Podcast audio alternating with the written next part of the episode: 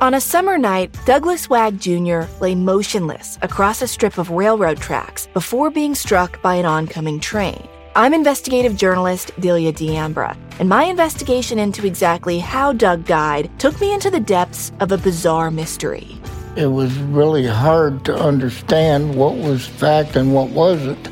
A mystery that has led me from one suspicious death to another. Listen to Counterclock now, wherever you listen to podcasts. Looking for a new show to dive into? Well, go to Hulu and see what's new because Hulu has new stuff all the time. Like the full season of FX's epic limited series Shogun, FX's new international spy thriller The Veil, starring Emmy and Golden Globe winner Elisabeth Moss. And don't miss the all new crime series Under the Bridge, inspired by shocking true events and starring Riley Keough and Lily Gladstone. It's all new, and it's streaming now on Hulu. Spectrum One is a big deal. You get Spectrum Internet with the most reliable internet speeds, free advanced Wi Fi for enhanced security and privacy, and a free Spectrum Mobile Unlimited line with nationwide 5G included, all while saving big. For the big speed, big reliability, and big savings you want, get Spectrum One. Just $49.99 a month for 12 months. Visit spectrum.com slash big deal for full details. Offer subject to change, valid for qualified residential customers only, service not available in all areas. Restrictions apply. In June 2010, professional wakeboarder turned businessman Chris Smith appeared to be living the dream.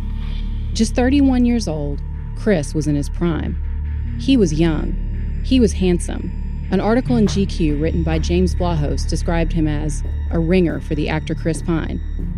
He was rich, having just received a million dollar payoff from a buyout of his company.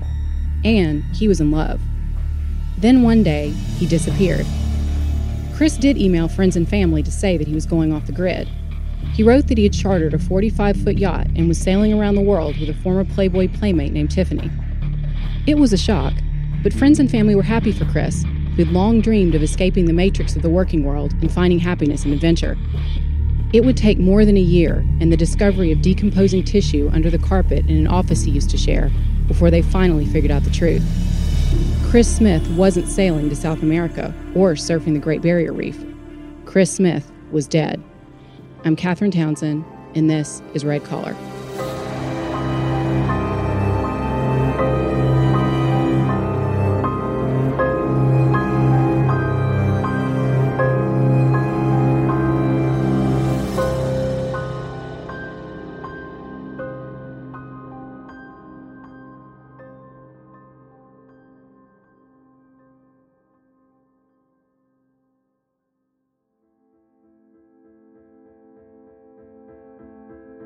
At first, Chris Smith's family believed that he had sailed off on an around the world adventure. But when he hadn't come back several months after receiving his goodbye emails, his family was growing increasingly confused and frightened. According to the GQ article, Chris had talked for years about his fantasies of living off the grid and not becoming what he called the moo. Basically, Chris thought that, like cows, people tended to follow the herd, stumbling through life. His philosophy seemed to be a mix of Henry David Thoreau and the Beach Boys he thought that most people lived lives of quiet desperation, working for the man. He sometimes told friends that he dreamed of living a simpler life, off the grid, on a beach somewhere. And friends also said that Chris believed in conspiracy theories, like the evils of big pharma and big government. He also invested in gold coins. His preferred currency was South African Krugerrand. This would have made it easier for him to travel under the radar. On June 7, 2010, he emailed his family to say that he was going on a vacation to the Galapagos Islands in Costa Rica. He said that he would probably be gone for three weeks. He would have no internet, no phones, just a stack of gold coins and a gorgeous girl on his arm. Chris sent his brother Paul an email attachment of his new traveling companion. But, according to a 2020 episode titled Cutthroat Incorporated, while some of Chris's early correspondences sounded like him, the messages started to get weird the first emails were filled with tales of travel and adventure, but later emails started to take a darker turn. Chris wrote, quote, This past year and a half was such a nightmare for me, and I even contemplated doing unspeakable things because I was so stressed, angry, scared, and confused. End quote. Chris's family says that he started sending messages that were completely out of character and did not seem to fit his happy go lucky personality. Another potential red flag was the fact that Chris broke up with his longtime girlfriend a professional ballet dancer named Erica, via email on June 7th. She was devastated, and Chris's family said that they were surprised because he had talked about proposing to Erica. But they chalked it up to stress, at least at first. According to 2020, he wrote in one email, quote, All this traveling and living on a sustenance has me contemplating the meaning of life. I'm actually journaling now, end quote. In August, Chris's parents got an email stating that he planned to be away for another several weeks. At some point, he said that he had broken up with Tiffany and would continue to explore the world solo. In one message, according to documents that Chris's parents filed in a later lawsuit, Chris told his father, Steve Smith, that he was thinking of doing, quote, the unspeakable, end quote. Chris's parents were alarmed at the contradictory messages. One day he would be talking about drugs and depression, and the next he would email his brother to suggest that he come to Costa Rica to hang out. Also, Chris's arrival date back in the US kept shifting. According to a complaint filed by Chris's parents, Chris emailed to say that he was, quote, heading to Morocco via Cyprus, that he was jumping on a yacht with a guy he just met who was sailing to Egypt, and then he was going off to the Serengeti in the Congo where he was going to try and find some diamonds. End quote. Chris's family say that by now, Chris was mentioning destinations that, in their experience with Chris, would not appeal to their surf crazy son.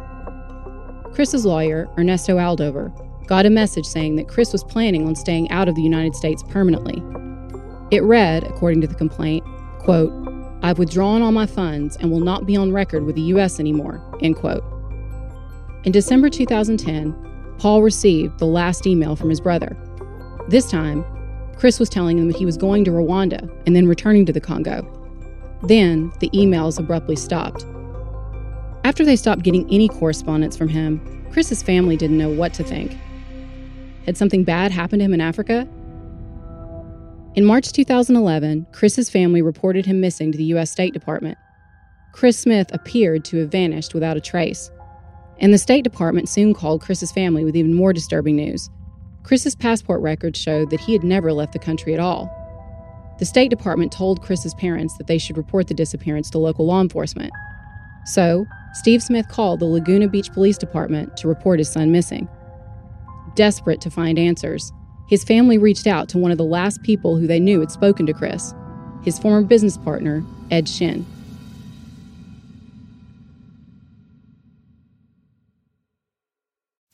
Looking for a new show to dive into? Well, go to Hulu and see what's new because Hulu has new stuff all the time. Like the full season of FX's epic limited series Shogun, FX's new international spy thriller The Veil, starring Emmy and Golden Globe winner Elisabeth Moss. And don't miss the all new crime series Under the Bridge, inspired by shocking true events and starring Riley Keough and Lily Gladstone. It's all new, and it's streaming now on Hulu. Spectrum One is a big deal. You get Spectrum Internet with the most reliable internet speeds, free advanced Wi Fi for enhanced security and privacy, and a free Spectrum Mobile Unlimited line with nationwide 5G included, all while saving big. For the big speed, big reliability, and big savings you want, get Spectrum One. Just $49.99 a month for 12 months. Visit spectrum.com slash big deal for full details. Offer subject to change, valid for qualified residential customers only, service not available in all areas. Restrictions apply.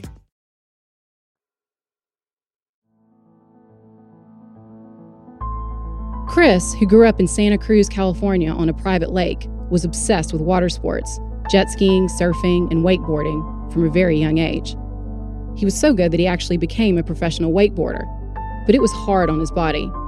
And after injuring his Achilles tendon doing a trick, his professional career was over. In 2004, he was crashing on a friend's couch and plotting his next move. Chris, who lived in Laguna Beach in Orange County, had dreams of being a tech entrepreneur.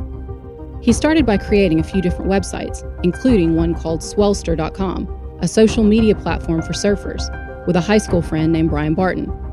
According to San Francisco Gate, Swellster was, quote, a combo of Match.com and Travelocity, end quote. The guys had no office, just a van with the company's logo on the side and space for surfboards in the back. In 2008, Chris's life would change forever when he met Ed Shin. Ed Shin was Chris's polar opposite. Chris was tall, handsome, and athletic, and had never graduated from high school. Ed was married and a graduate of UC San Diego. He was a family man with three children and was a member of a Christian megachurch in Temecula, California. Chris lived in t shirts and board shorts. Ed wore starched shirts tucked into designer suits. But despite his clean cut image, Ed's business background was shady. At one point, Ed was running a company involved with sports memorabilia, but the business was reportedly losing money. When the former owner filed a lawsuit against Ed to collect the $114,000 they owed, Ed allegedly tried to hire someone to do a home invasion of the owner, according to the Oxygen special, A Lie to Die For. But since the burglary never actually took place, Ed was never charged. Joseph Stay, who was then the CEO of a company called LG Technologies, met Ed in a church group they were both members of called The Nest. He gave Ed a job at LG Technologies. LG was short for lead generation. If you remember those 1 800 ads that popped up on TV during the recession in 2008 promising easy credit, you've seen them. People call the 800 numbers and give them their information, and then companies like LG compile the information and sell the data to buyers. Joseph Stay later wrote about Ed on the website Dr. Metrics. He wrote, quote, I had met Ed Shin at church and had gone out of my way countless times to help him and his family. During the depths of the Great Recession, Ed had lost his own business and needed a lifeline, which I provided, giving him a job at Lead Generation Technologies and a new career path. Ed once said to me, Joseph, I have never met a person who's been willing to help me and who's made such a positive impact in my life. I don't know how to repay your kindness. End quote. Lead generation was big business back then and Ed eventually became president of the company. In 2008, Chris was working for another lead generating company, LeadPoint. Ed recommended his friend Chris for a job at LG, and Chris jumped at the opportunity. Working together, Ed and Chris saw the money flood in, sometimes millions of dollars per month, and according to experts, around 80% of this was pure profit. Ed may have been a family man at home, but it was his job to scout for new clients and in Vegas, that meant working the convention scene. He tried to entice them with booze, women, strippers, whatever it took, whether that was a ride in a Rolls Royce or a room full of atmosphere models. Basically, women who were hired to show up, look pretty, and make Ed look like a player. Pretty soon, Ed was living a full on double life. At home, he was an Orange County family man and church regular. But things in Vegas were taking a dark turn. Ed had a gambling problem. And what happened in Vegas did not stay there. Soon, his debts were spiraling out of control. He could win or lose $100,000 in the space of a couple hours, according to 2020. By 2009, Ed's friend Joseph could no longer ignore the financial irregularities that were continuing to mount. In March 2009, Joseph spent a week doing a deep dive into the company's finances. He concluded, to his shock, that Ed was embezzling money out of LG. Not only that, but using money that he had embezzled and while working for Joseph. Ed had actually formed a rival company called 800 Exchange. According to Joseph, Ed didn't just steal money, he stole clients. Chris was working for the new company too. He had left his old job and was hired by Ed as an independent consultant, according to Chris's parents' lawsuit. Eventually, Chris became Ed's partner and had just under a 50% stake in the new company. Within a few months, Ed and Chris's company had money rolling in. In 2009, Chris invited his younger brother Paul to come work with him. Paul and his wife moved their family from Oregon for the opportunity and told 2020 that Ed was charming and seemed sincere. In October 2009, they were shocked when Ed was charged with felony embezzlement. LG sued Edward Shin, Chris Smith, and others in Riverside County Court. The LG complaint claims that Ed funneled a million dollars of its money into his secret startup. Joseph Gray would later claim that he estimated Ed had embezzled over $2 million from him in total. According to court papers filed in LG's lawsuit, Ed and Chris, quote, set up the company in secret and directed valuable business to that venture and to others, diverted leads from LG's lead exchange, defrauded LG, misappropriated LG's trade secrets, converted LG's funds, and intentionally interfered with LG's business relations. End quote. LG sued Ed and Chris on the same day that they co founded the 800 Exchange, according to the OC Weekly.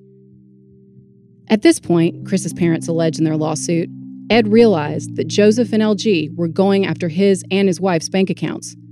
And that's when they say he decided, quote, to wrongfully protect and advance the interests of Shin at the expense of Shin's business partner, Chris, end quote. In May 2010, Ed pleaded guilty. To avoid going to prison, he agreed to pay LG restitution of around $800,000. In return, LG dropped the charges against Ed and Chris. According to Chris's family, he was shocked by the charges against Ed. He had had no idea that Ed had embezzled money. And authorities say there is no evidence that Chris knew about Ed's financial fraud against LG. Ed had to come up with $800,000 or he was going to prison. But there was one big problem he needed Chris's signature.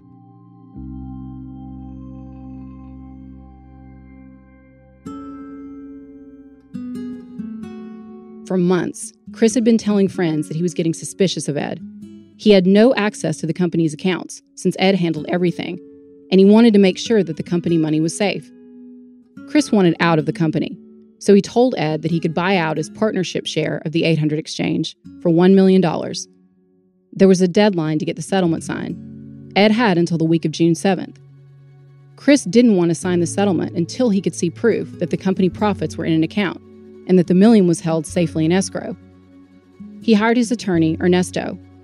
In an email from Ernesto to Chris dated June 2, 2010, the attorney wrote, quote, Based on our discussions, I will insist that the monies for the buyout be put in escrow first and that the operating agreement be signed before you sign the settlement, end quote. In another email, Chris wrote that he was concerned that Ed may be trying, yet again, to defraud him. He wrote, quote, we need to make sure he doesn't have room for fraud. He is itching to do it again. Also, we need all statements up to prior day of all activity in the U.S. Louvers account given to us. It can be provided by the bank if need, so Ed doesn't white out anything, which he will try, end quote. So again, according to the complaint, Ed had a habit of altering documents.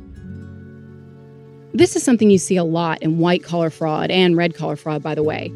It's always surprising to me that with all the high tech options out there, so many of these con men and women resort to the old school methods. They white out words and retype something else, or use Photoshop, buy their own rubber stamps and embosser, and fake degrees and professional licenses. On June 4th, 2010, Chris met Ed at the 800 exchange offices in San Juan Capistrano to complete the buyout. He emailed Ernesto in a message dated 12:34 p.m. It read, quote, I'm meeting with Ed now to go over statements. He fixed the login. Everything looks normal. End quote. But at 6:01 p.m., Ernesto received another email from Chris. It was an email saying that he was selling his interest in the company to Ed for $30,000. Now this shocked Ernesto because he would later tell investigators this seemed to be the exact opposite of the strategy that he and Chris had been planning together for weeks.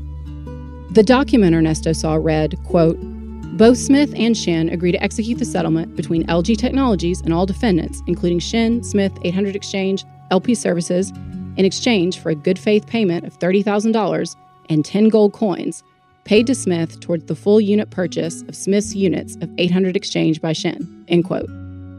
Later, investigators piecing together the crime scene would determine that at the time this message was sent, Chris was already dead.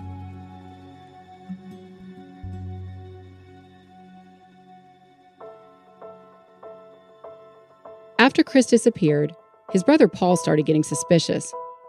First, Chris never showed up to pick Paul up from the Long Beach airport when he came back from a trip to Oregon.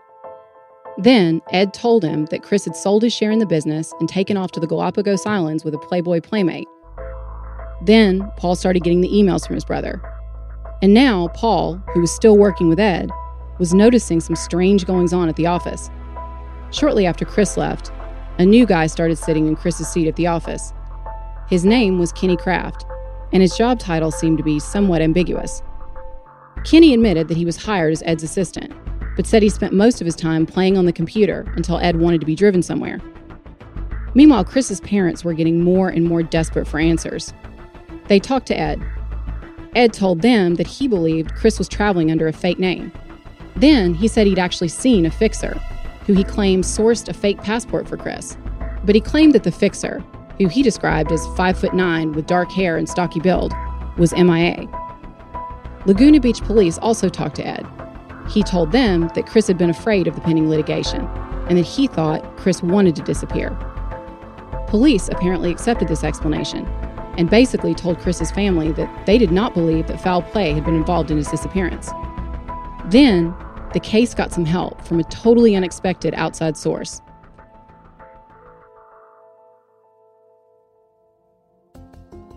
In January 2011, Ed and the rest of 800 Exchange cleared out of their offices, stiffing their landlord for around $40,000 in back rent.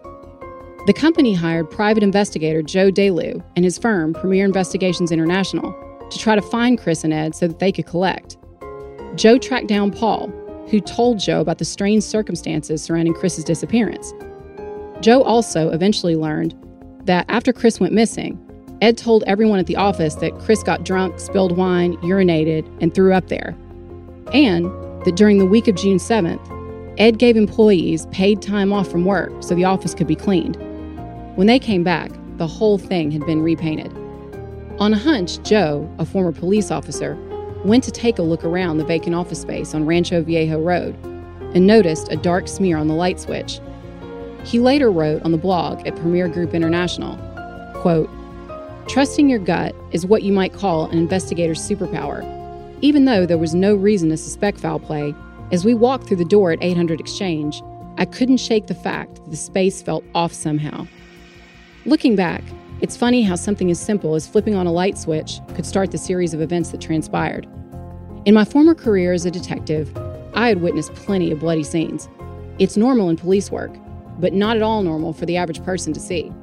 I know what blood looks like when it's fresh, when it's dry, and all states in between. I didn't need a forensic team to tell me the brown colored smudge on the light switch was blood. Superpowers, remember? And blood drops are like rats. When there's one, there's always more hiding just out of plain sight. End quote. Even after multiple cleanings and a repainting, traces of blood remained on the walls, under the carpet, even on the ceiling. Former Orange County Senior District Attorney Matt Murphy compared the blood patterns to helter skelter. DNA testing confirmed the blood was a match to Chris Smith.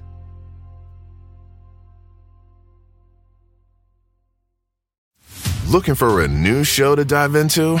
Well, go to Hulu and see what's new because Hulu has new stuff all the time like the full season of FX's epic limited series Shogun, FX's new international spy thriller The Veil, starring Emmy and Golden Globe winner Elisabeth Moss. And don't miss the all new crime series Under the Bridge, inspired by shocking true events and starring Riley Keough and Lily Gladstone. It's all new, and it's streaming now on Hulu. Spectrum One is a big deal. You get Spectrum Internet with the most reliable internet speeds, free advanced Wi Fi for enhanced security and privacy, and a free Spectrum Mobile Unlimited line with nationwide 5G included, all while saving big. For the big speed, big reliability, and big savings you want, get Spectrum One. Just $49.99 a month for 12 months. Visit spectrum.com slash big deal for full details. Offer subject to change, valid for qualified residential customers only, service not available in all areas. Restrictions apply.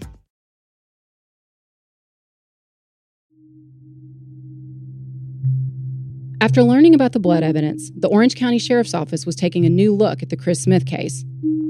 Meanwhile, Paul was still working with Ed Shin, and he made a crucial discovery of his own on a business trip to Las Vegas.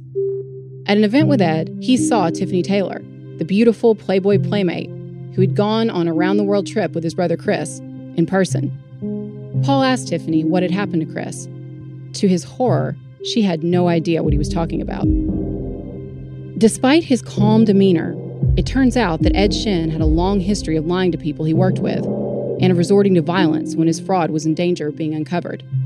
According to the Oxygen special, A Lie to Die For, he even tried to con his own father by sending him emails posing as a kidnapper and demanding a million dollars for Ed's safe return. Ed finally admitted the truth to his family and blamed the incident on a nervous breakdown, according to the Orange County Register. As before, with the home invasion, Ed was never charged with anything. With the emails, it seemed that Ed, posing as Chris, was now doubling down on his intentions to never come back to the U.S. In his emails as Chris, he kept emphasizing that he was using no credit cards and no bank accounts. Authorities say they believe Ed's master plan was to transfer Chris's assets into his bank accounts, located in the Cayman Islands and around the world. Then, he needed to make Chris disappear forever.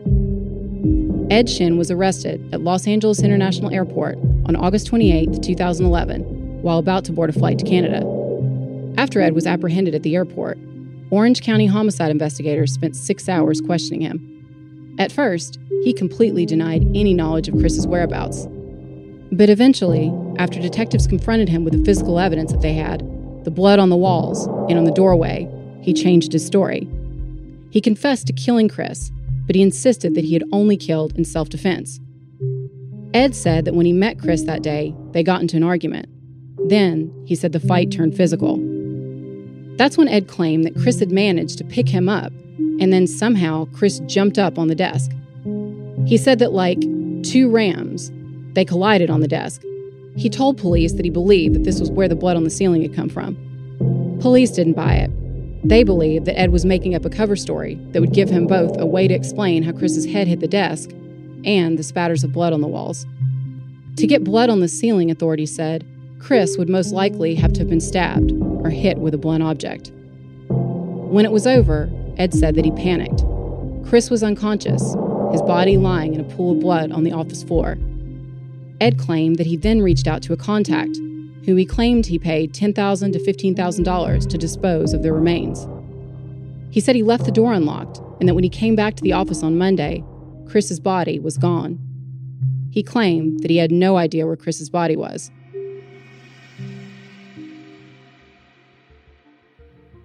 But police believe that this so called fixer, who seemed to be modeled on the Harvey Keitel character Winston Wolfe in Pulp Fiction, didn't exist at all.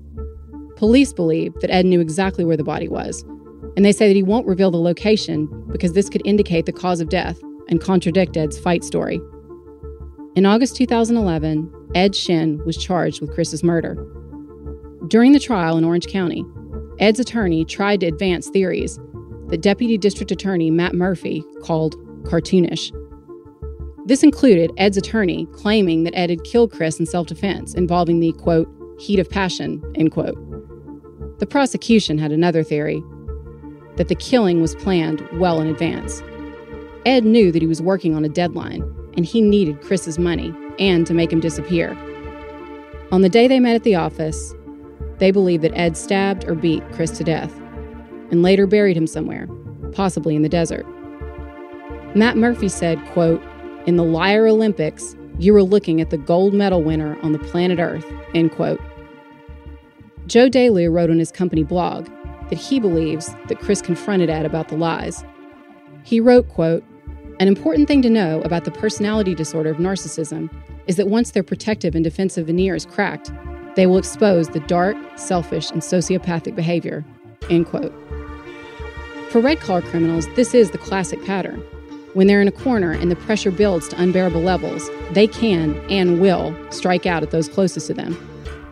Ed admitted that he had posed as his dead friend and sent the emails to Chris's family for at least six months. He said that sending the emails after Chris's death was the worst thing that he's ever done. According to the Orange County Register, Ed said, quote, it was a terrible thing to do, to try to convince a family that their dead son is still alive, still traveling, end quote. But to this day, he denies murdering Chris. There was someone else who helped put a nail into Ed's coffin at his trial his former assistant, Kenny Kraft. Kenny was arrested and charged as an accessory in Chris's murder. He pleaded not guilty, according to an Orange County news release. In an interview with 2020, Kenny said he had no idea what had happened to Chris. He said, quote, I had a vague understanding of what had happened. After speaking with Paul, he said it seems perfectly normal that his brother uprooted and took everything with him and went on some crazy adventure surfing. End quote. Eventually, charges against Kenny were dropped after he agreed to give the police information and to testify for the prosecution.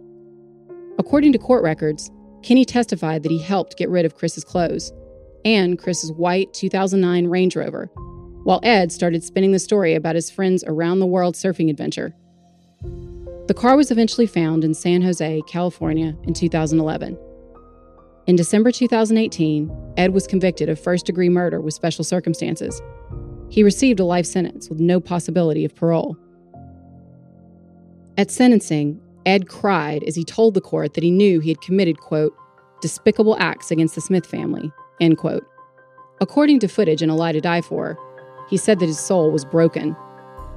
The story made international news, and it's been covered everywhere, from 2020 and Dateline to People magazine. Chris's friends, family, and the investigators who became obsessed with the case after getting sucked in claim that there are still a lot of unanswered questions, and potentially, they believe, more victims out there. Joe Dalu wrote, quote, There were too many coincidences to not notice workings in the spiritual realm that guided my actions to help bring this case to a close. Through twists of fate or divine intervention, I happen to believe in the latter. Our lives have become forever entangled. My goal is to serve Chris's memory in the recounting of steps taken to bring justice to the Smith family. End quote. One of the victims, who spoke to KABC using the pseudonym Brian, told the news channel that Ed Shin stole up to $500,000 from him after they became partners in a mortgage business called Residential Finance America. He said this was back in 2003, and Brian had never seen one cent of his money. He said that he never pursued justice because it takes money to go after money. Brian said at the time he didn't have any. Ed Shin had left him high and dry, he told the channel that he came to court looking for closure. Brian told KABC, quote, He doesn't care about anybody but himself.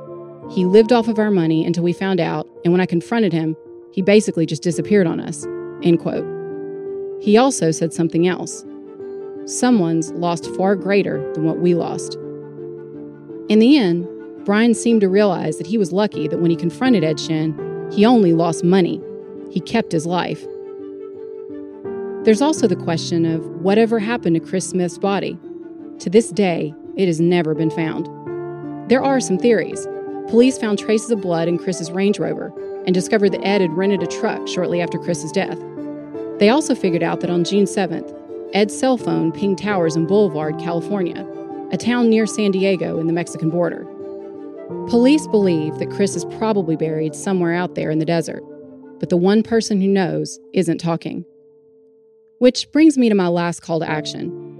As someone who's been working in true crime for a long time, both as an investigative journalist and a private investigator, I always give friends and family who are involved in volatile relationships this advice don't ever go back for your stuff.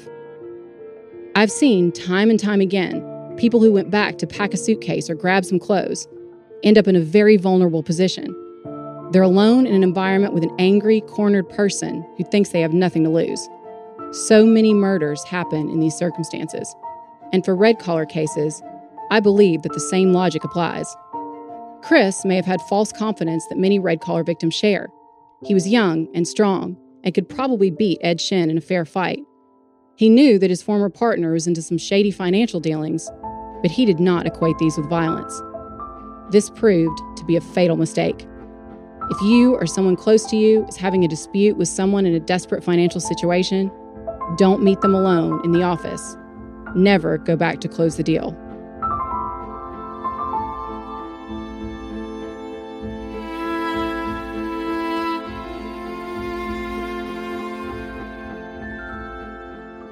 Red Collar is an audiochuck original podcast. Research and writing by me, Katherine Townsend, with production assistance from Melissa Gostola and Resonate Recordings. You can find all of our source material for this episode on our website, redcollarpodcast.com. So, what do you think, Chuck? Do you approve? Spectrum One is a big deal. You get Spectrum Internet with the most reliable internet speeds, free advanced Wi Fi for enhanced security and privacy, and a free Spectrum Mobile Unlimited line with nationwide 5G included, all while saving big. For the big speed, big reliability, and big savings you want, get Spectrum One. Just $49.99 a month for 12 months. Visit spectrum.com slash big deal for full details. Offer subject to change, valid for qualified residential customers only, service not available in all areas. Restrictions apply. If a friend asks how you're doing, and you say, I'm okay. When the truth is, I don't want my problems to burden anyone. Or you say, Hang it in there. Because if I ask for help, they'll just think I'm weak. Then this is your sign to call, text, or chat 988 for free, confidential support. Anytime. You don't have to hide how you feel.